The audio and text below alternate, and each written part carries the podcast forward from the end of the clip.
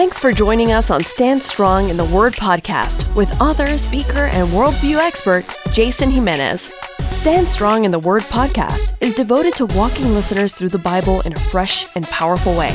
We pray your spirit is nourished as you gain new perspectives and a renewed appreciation for God's Word. Now, here's Jason Jimenez.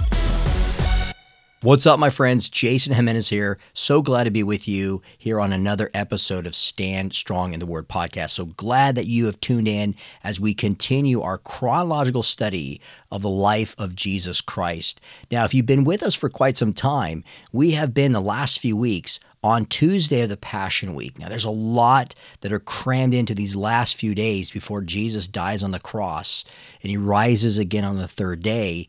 And so we've been kind of slowly you know, working through these teachings and these challenges and these open rebukes. And last podcast, podcast 93, was part four. So if you've missed that, go to standstrongministries.org or whatever platform that you're using and you can listen to that. But my study notes are available for you. So if you've never taken the opportunity to go to our website, standstrongministries.org, our notes of every episode up to this point in chronological fashion is available for free for you. So take advantage of that. But we were talking last week about the end time prophecy, eschatology, looking at the end time events and Jesus, what is known as the Olivet Discourse. We were looking at Matthew chapter 24 and 25, and we were looking at what he was conveying to his disciples when they had asked him some key questions when they were at the Mount of Olives, hence why it's phrased as the Olivet Discourse. So that's very important as we pick things up now, talking about the parable of the virgins on today's podcast, as well as talking about the parable of the talents. And we'll be looking at one other example in Matthew chapter 25 at the end of that chapter where it's referring to the judgment of the sheep and the goats. Now, I will say this before we dive into that portion later on the podcast as we're covering these things sequentially.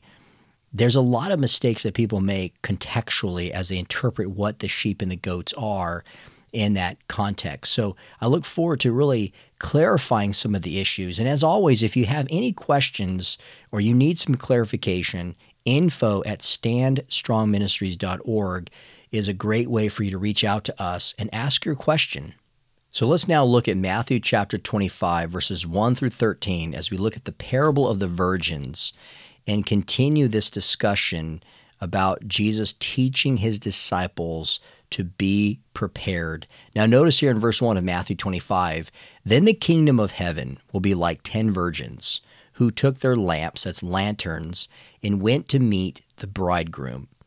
So, right off the bat, as Jesus was talking about the end times, and let me just jump back for a minute.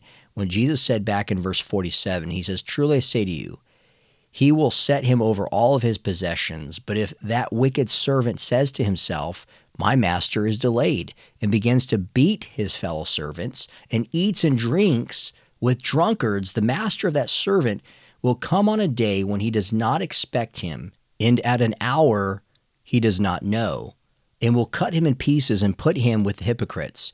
In that place there will be weeping and gnashing of teeth. So we see before the parable of the virgins that Jesus was applying the faithful and the wise servant and was underscoring the faithfulness, right, of this faithful servant versus the one who was taking advantage of the situation. And he was saying that those who do the things that God has called them to do and they're waiting for his promised return, they will be the ones who will be blessed, right?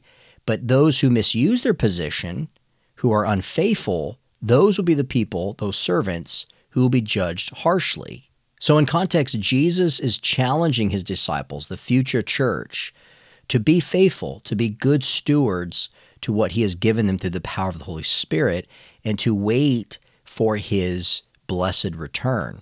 Now, he continues this discussion now by giving a parable talking about these 10 virgins who have these lamps. So, this, this other parable is about preparedness. It's about being ready for the second coming. Remember, because that's the context of end time prophecy. So, in those times, there were three stages of marriage, and this is important. First, the dowry was paid, and the contract between the bridegroom's parents and the bride's parents was made.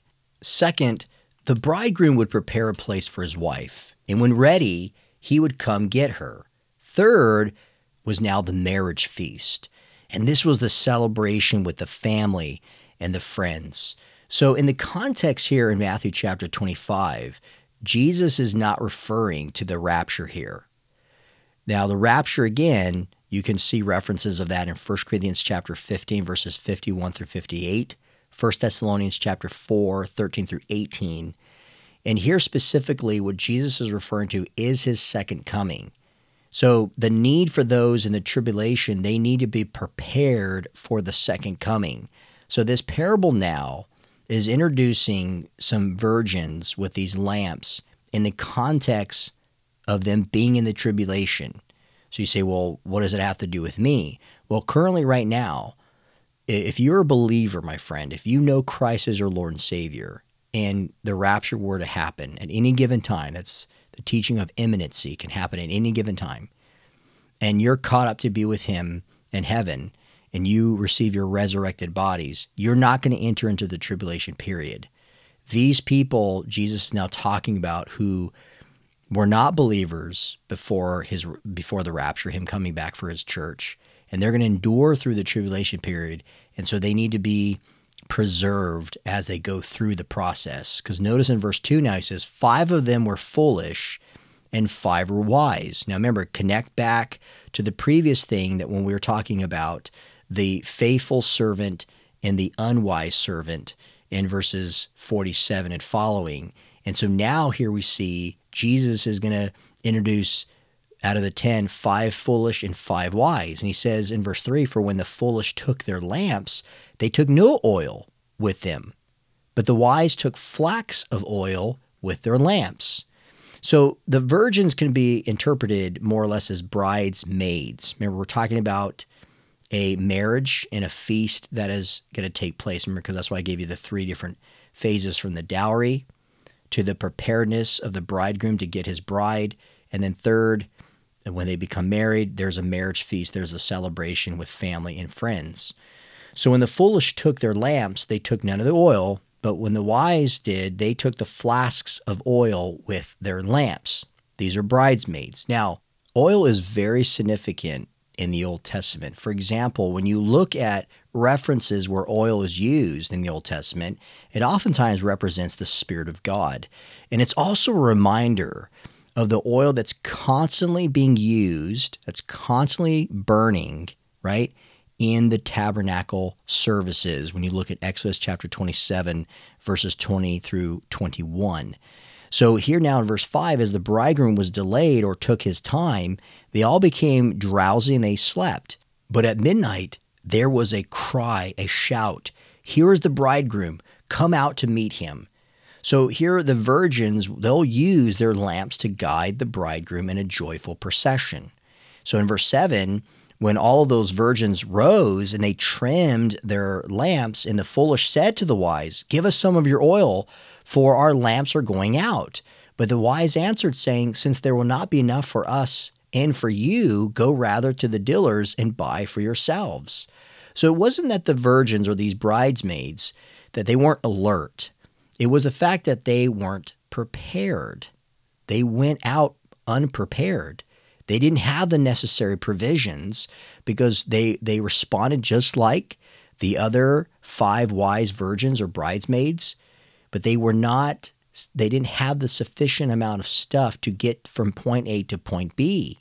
They didn't have the necessary provision when the bridegroom suddenly arrived at night. So here in verse 10, and while they're going to buy, the bridegroom came, and those who were ready went in with him to the marriage feast, and the door was shut. See, at a formal banquet, the guests would arrive at the door and they would hand their cards that were stationed at the entrance. Now, once all the invited guests had arrived, the master of the house, he would shut the door as an indication that all of our guests have arrived and no one else is permitted to come in. In Luke chapter 13, verses 24 through 25, notice these words Strive to enter through the narrow door. For many, I tell you, will seek to enter and will not be able. When once the master of the house has risen and shut the door, and you begin to stand outside and to knock at the door, saying, Lord, open to us, then he will answer you, I do not know where you come from. Verse 11, now back in Matthew 25. Afterward, the other virgins came also, saying, Lord, Lord, open to us. But he answered, Truly I say to you, I do not know. It's the Greek word oida. I do not fully know you. So this statement conveys not every professing believer. This is important, my friends. What Jesus is saying from Luke 13, 24 and 25 and Matthew chapter 25, verse 11, based on what we just read about five who were prepared and ready and five who were not. Five were faithful and five were unwise. He says, I do not truly know you, that's fully know you. He's saying not every professing believer who performs certain duties is truly a follower of Jesus Christ. When we look at salvation, we see that the Bible clearly teaches in Romans chapter 10, 9, and 10 the true confession, not a profession, but is confessing with your mouth that Jesus is Lord and believing your heart that God raised him from the dead. We know John 3, 16 for God so loved the world but that he gave his only begotten Son, that whoever believes in him should not perish but have everlasting life. For if you believe in the Son, you have life. If you don't, you reject and you have no life, we're told in verse 17. Ephesians 2 8 through 10. We know that when you put your faith, right, in Christ's grace, for by grace you've been saved through faith, it's not of yourselves, it's a gift of God, not of works, lest any man should boast, knowing that we are created for his workmanship. So that right there is true confession. So there are people who are going to be around Christianity, other Christians, going to church, believing some of these things, liking some of these speakers and and and reading Christian novels and books, and they like the morality aspect of things or kind of making them feel good or taking some leader principles or qualities from it, you know? But that does not mean that they're saved. These are unprepared, unsaved souls. In verse 13, watch therefore, for you know neither the day nor the hour. Warren Wiersbe put it like this. He said, quote, Jesus ended this parable with the warning he had uttered before. Watch. Matthew 24, 42, 25, verse 13. This does not mean standing on a mountaintop gazing at the heavens. It means to stay awake and to be alert, Matthew 26, 38 through 41, end quote. So that is the significance of what Jesus is conveying with the parable of the virgins. But he's not through because now in verses 14 through 30, he has another parable. This is known as the parable of the talents. Notice he says, "For it will be like a man going on a journey." So now he's to he's taking this parable in connection to what he just said before, based on what he was just talking about in the Olivet Discourse. So this is a continuation of Jesus' teaching on Tuesday here to give them an understanding of things to come. So he says, "For it is like a man going on a journey who called his servants." And entrusted, meaning to convey, to hand over them his property. So Jesus gave a similar lesson, if you remember, in Luke chapter 19, verses 11 through 27, at the home of Zacchaeus prior to his final arrival into Jerusalem. So this was just a few days ago in Luke chapter 19 when he was at Zacchaeus' house and he gave a similar parable like he's going to give right now in verses 14 through 30. So within a matter of days, Jesus is bringing up these parables, right? Several of them. And in all these parables, he wants his disciples, he wants his listenership, he wants the people in the crowds that are following him to be faithful. Because in a matter of days, things are going to be starting to rock their world. He's going to be publicly executed. He's going to be buried for a few days, but then he's going to rise again. And then off and on, he's going to be with them for 40 days. And then in Acts chapter 1, 9 through 11, he's going to ascend to heaven. And the Holy Spirit's going to come and empower uh, the disciples who become the apostles, and we see on the day of Pentecost, 50 days removed from the resurrection, the start of the church. So he's wanting them to be prepared for these things and all the hardships and all the trials that are going to happen afterward. So in verse 15, in this parable of the talents, he says, To one he gave five talents, to another two, to another one, to each according to his ability. And then he went away. So let's break down this understanding of what's taking place within this parable. Now, what we just read about how this master gave five talents and then to another two and to another one.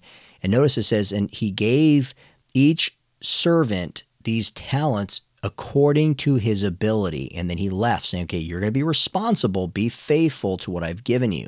So, in essence, the master is entrusting these possessions, these talents, they're literally in Greek silver money. That's what these talents represent. And saying, Take care of these things. You are my trusted servants. Take care of them. And so, although the, the, the master had given different amounts of talents to his servants, the same loyalty is required of each one. So, what we're going to see in this parable is the same reiteration of what Jesus conveyed in the parable of the virgins. It's about being prepared, it's about being ready. Now, to take a closer look at talents, we see that it's about the sum of money, as I, as I mentioned earlier about silver money. So it's taking a sum of money that's estimated to be about 6,000 denarii, which is about valued anywhere from you know 15 to 20ish years of earnings for a day laborer. So this is a this is a huge investment that the master had distributed among his different faithful servants. And so when Jesus is putting connection here that he that the master did this according to their ability, it just literally means to their capacity, to their power. So the master gave based on each servant's ability to perform certain tasks. So he's not showing favoritism. Remember Matthew 16, verse 27 the Son of Man is going to come with his angels in the glory of his Father and then he will repay each person according to what he has done. So now in verse 16, he who had received the five talents went at once and traded. In Greek, it means he worked hard with them. The people he worked with, where he invested the money, he worked hard with them and gained five talents more. So also he who had the two talents made, literally just means he gained two more talents. And he who had received the one talent went and dug in the ground, and he hid his master's money.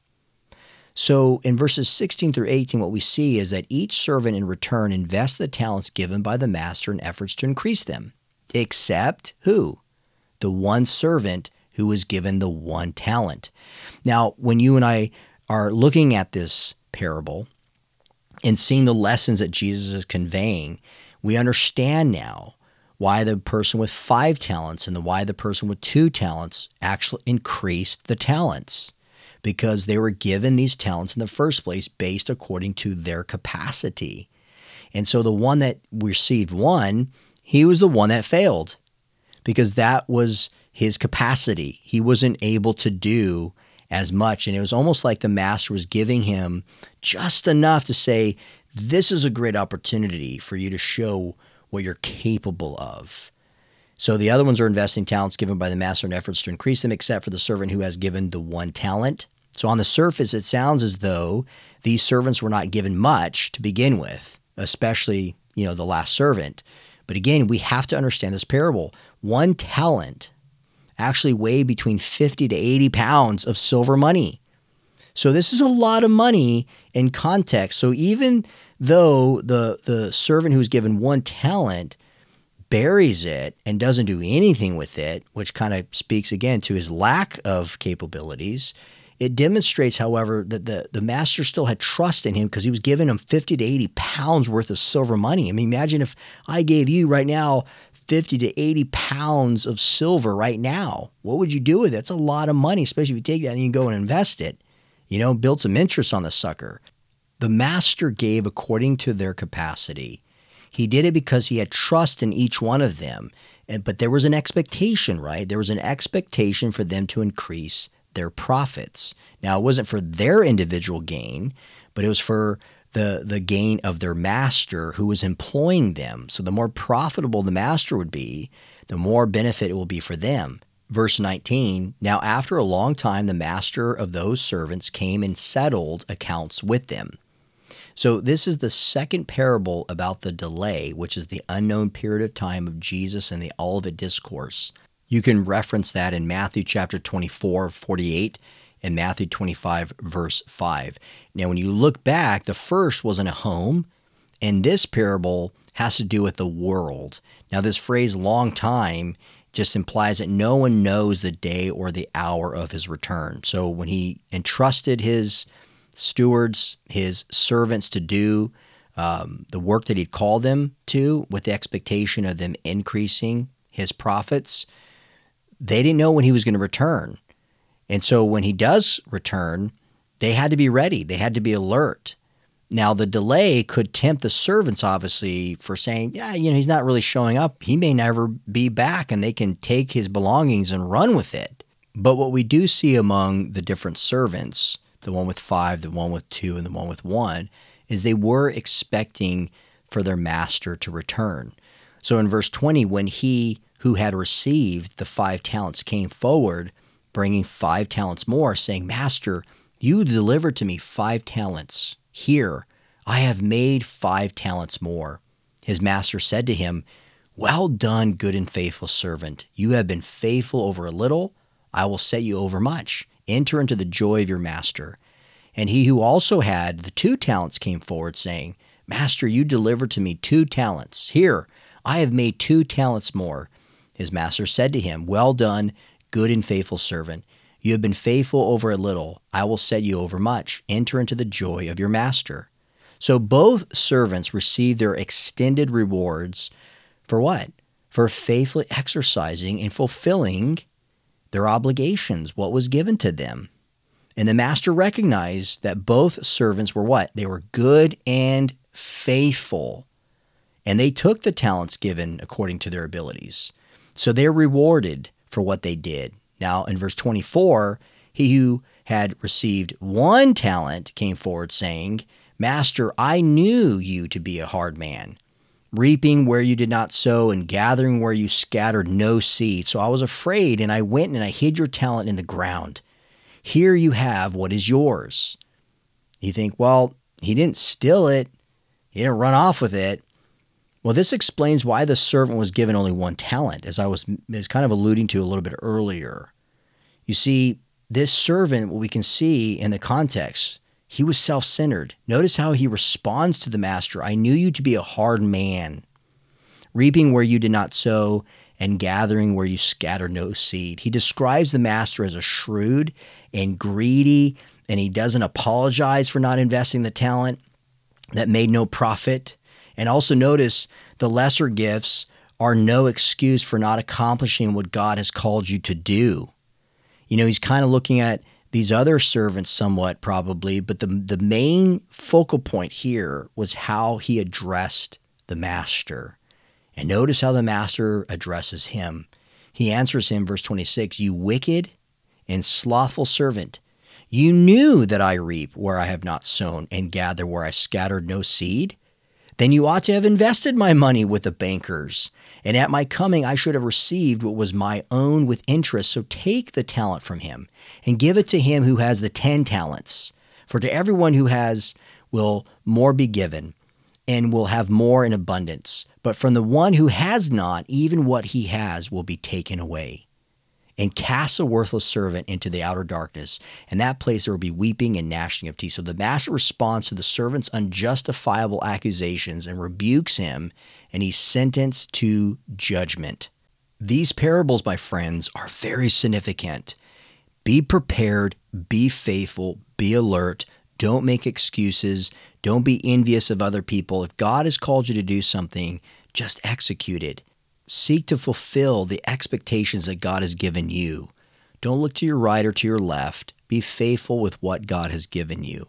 So, this now leads us into the final portion of our time here on Tuesday, and it's the judgment of the sheep and the goats. And as I mentioned earlier, this is certainly a passage of scripture that people take out of context a lot. So let's jump right into verses 31 through 46. When the Son of Man comes in his glory, and all the angels with him, then he will set on his glorious throne. Before him will be gathered all the nations. Now, this term here, nations, as ethne, this is where we get the word ethnic or ethnicity. It's referring to the Gentile nations. And so Jesus says here, and he will separate people one from another as a shepherd separates the sheep from the goats. So, right here, when you and I start unpacking the sheep and the goats, let's keep it in context. We just saw the parable of the virgins in verses 1 through 13 and the parable of the talents, verses 14 through 30. And he's warning them about his return and that he will come and he will judge his people according to how they lived for him. Now, this coming judgment here in Matthew chapter 25, verses 31 through 46, represents Gentiles who have survived the tribulation so here, this reference to the goats, this is referring to the unbelievers. These are people who are sent to hell, and the sheep are believers, and they're allowed to enter into the millennial kingdom of Jesus Christ. This judgment is not to be confused with the great white throne judgment in Revelation chapter 20, verses 11 through 15, which occurs after the millennial reign of Christ. Dr. Mark Hitchcock, in his complete book of Bible prophecy, puts it like this quote to judge the living when christ returns all gentiles who survive the tribulation period will appear before him to determine whether they can enter his kingdom or not. Matthew 25 31 through 46 which is the passage that we're looking at right now the judgment of the sheep and the goats. In addition christ will gather all living jews in the wilderness to determine who can enter the kingdom according to ezekiel 20 verses 33 through 38. So remember, I mentioned to you earlier the parable of the virgins was about preparedness. It had nothing to do with the point in time of the rapture occurring. So it's not us in the church age presently, but talking about people who need to be prepared during the tribulation period. There, then you have the talents that again are applicable to you and I living life right now as Christ followers. That we're looking for His return at any given time.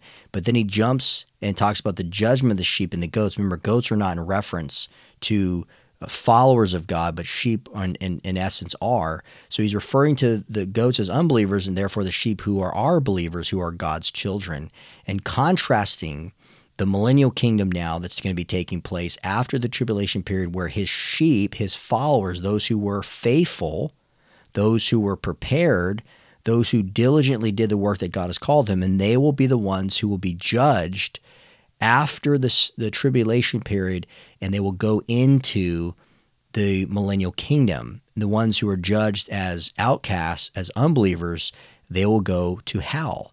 And so here in verse 33, and he will place the sheep on his right, but the goats on the left. Now, this is interesting because it's showing the separation of this judgment that will befall them. Sheep and goats, remember, they look similar. If they're all in one flock, they look very similar, but they're different breeds. And so that's why he's going to be going through his flock and he's going to be removing the goats. So those who enter in the millennial kingdom to repopulate the millennial kingdom, they're going to be followers of Christ when he establishes his earthly reign on Mount Zion. So in verse 34, then the king will say to those on his right, Come, you who are blessed by my Father, inherit the kingdom prepared for you from the foundation of the world. For I was hungry, and you gave me food. I was thirsty, and you gave me drink. I was a stranger, and you welcomed me. I was naked, and you clothed me. I was sick, and you visited me. I was in prison, and you came to me. Then the righteous will answer him, saying, Lord, when did we see you hungry and fed you, or thirsty and gave you drink? And when did we see you a stranger and welcome you, or naked and clothe you? And when did we see you sick or in prison and visited you? And the king will answer them Truly I say to you, as you did it to one of the least of these, my brothers, you did it to me. So the sheep are rewarded here by their obedience to Christ as Savior and their faithful living in the world.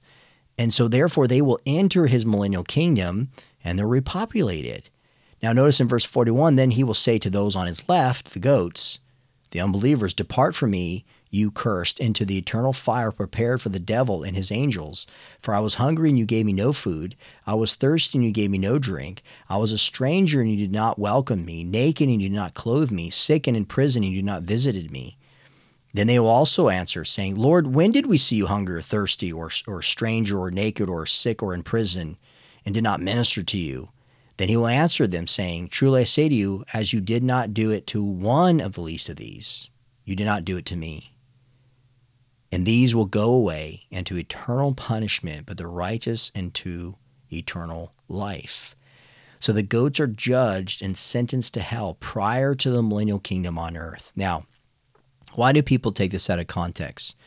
Well, if you ever notice, and, and again, people have good intentions when they refer to this passage, but they don't see it in the proper context of why it's in the Bible. For the most part, people use this passage about feeding the homeless, doing the works of God, and God's going to say to you, "Hey, Jason, you know when you did this to the least, you did this to me. You know, come into my kingdom."